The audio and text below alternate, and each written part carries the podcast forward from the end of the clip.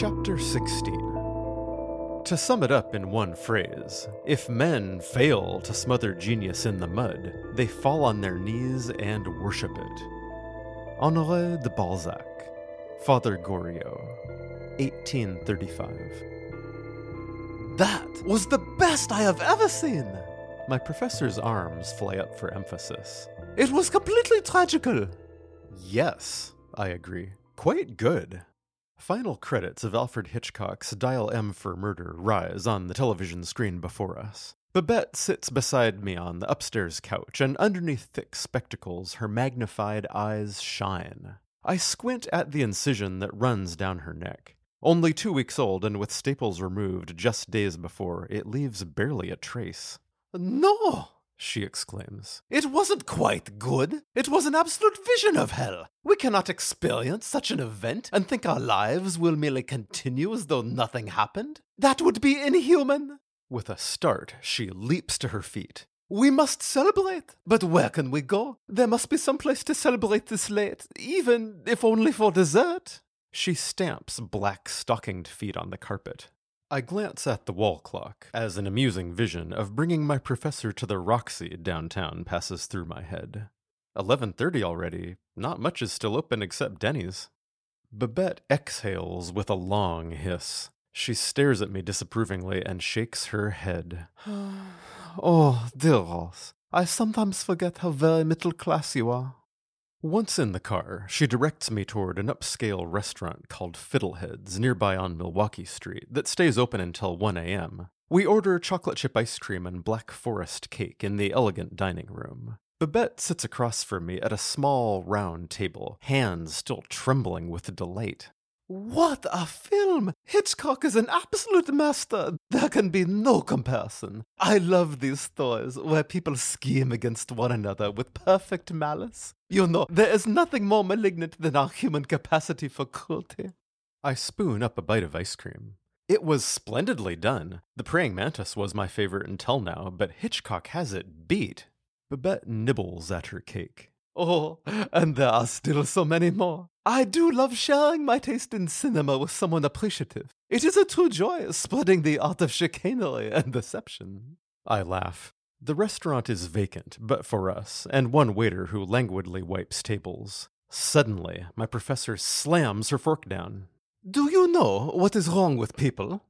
She looks at me sharply. I raise an eyebrow. They have no passion for life. I might as well be surrounded by upright cadavers. The plague exists in church, at school, almost everywhere. It affects my friends and colleagues, uh, many students.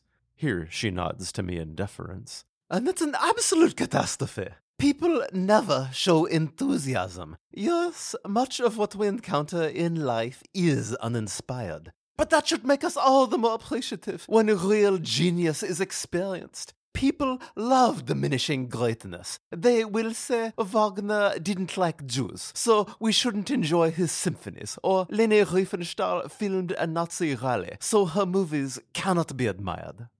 Well, I put in, you can't just separate the personal and political from the creative. Everyone sees art differently, depending on who made it and what they believed.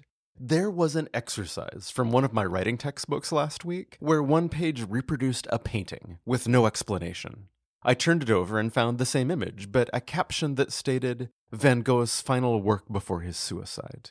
You couldn't view it the same way anymore. Babette cocks her head. That is quite true. But more importantly, I hope you can appreciate art without knowing its creator or particular curiosities surrounding it. I frown. We shouldn't just ignore the context behind everything. It's like with products for sale. I prefer ones made in a union shop. Consumer choices and everything else has ethical repercussions. For me, that comes into play, no matter if the subject is paintings, music, or groceries. My professor nods. I appreciate your perspective, but when I hear a beautiful symphony, it doesn't matter if it was written by Anton Bruckner or Gustav Mahler. If it is performed well, I don't care if the first violinist kicked their dog or held some unpopular political views. The experience of genius makes all else irrelevant. It cannot be described, but only understood when you are in its presence, as we were tonight. I don't know about Hitchcock's life, and I don't want to. It is enough we enjoy our time together when brief glimpses illustrate what people are capable of at their best. I fork up a last piece of cake and push back the plate. The sweet taste of chocolate fills my mouth. Well, whoever made this dessert fits that category in my book. No matter where it comes from, genius inspires everyone toward greater achievements. I just try my best. That's about all someone like me can do. Babette pounds her fist on the table.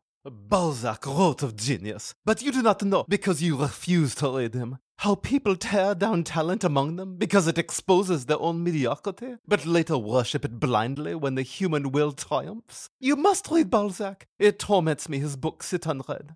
I shake my head in protest. Your library goes on forever, but never fear, Balzac is on my list. As soon as I finish Camus, you threatened tortures of the Inquisition if I didn't read The Stranger. My professor smiles. So delighted. Tell me your thoughts afterward. The waiter coughs and stacks chairs against a far wall. I gesture toward the door. They're about to shut down. We should probably leave.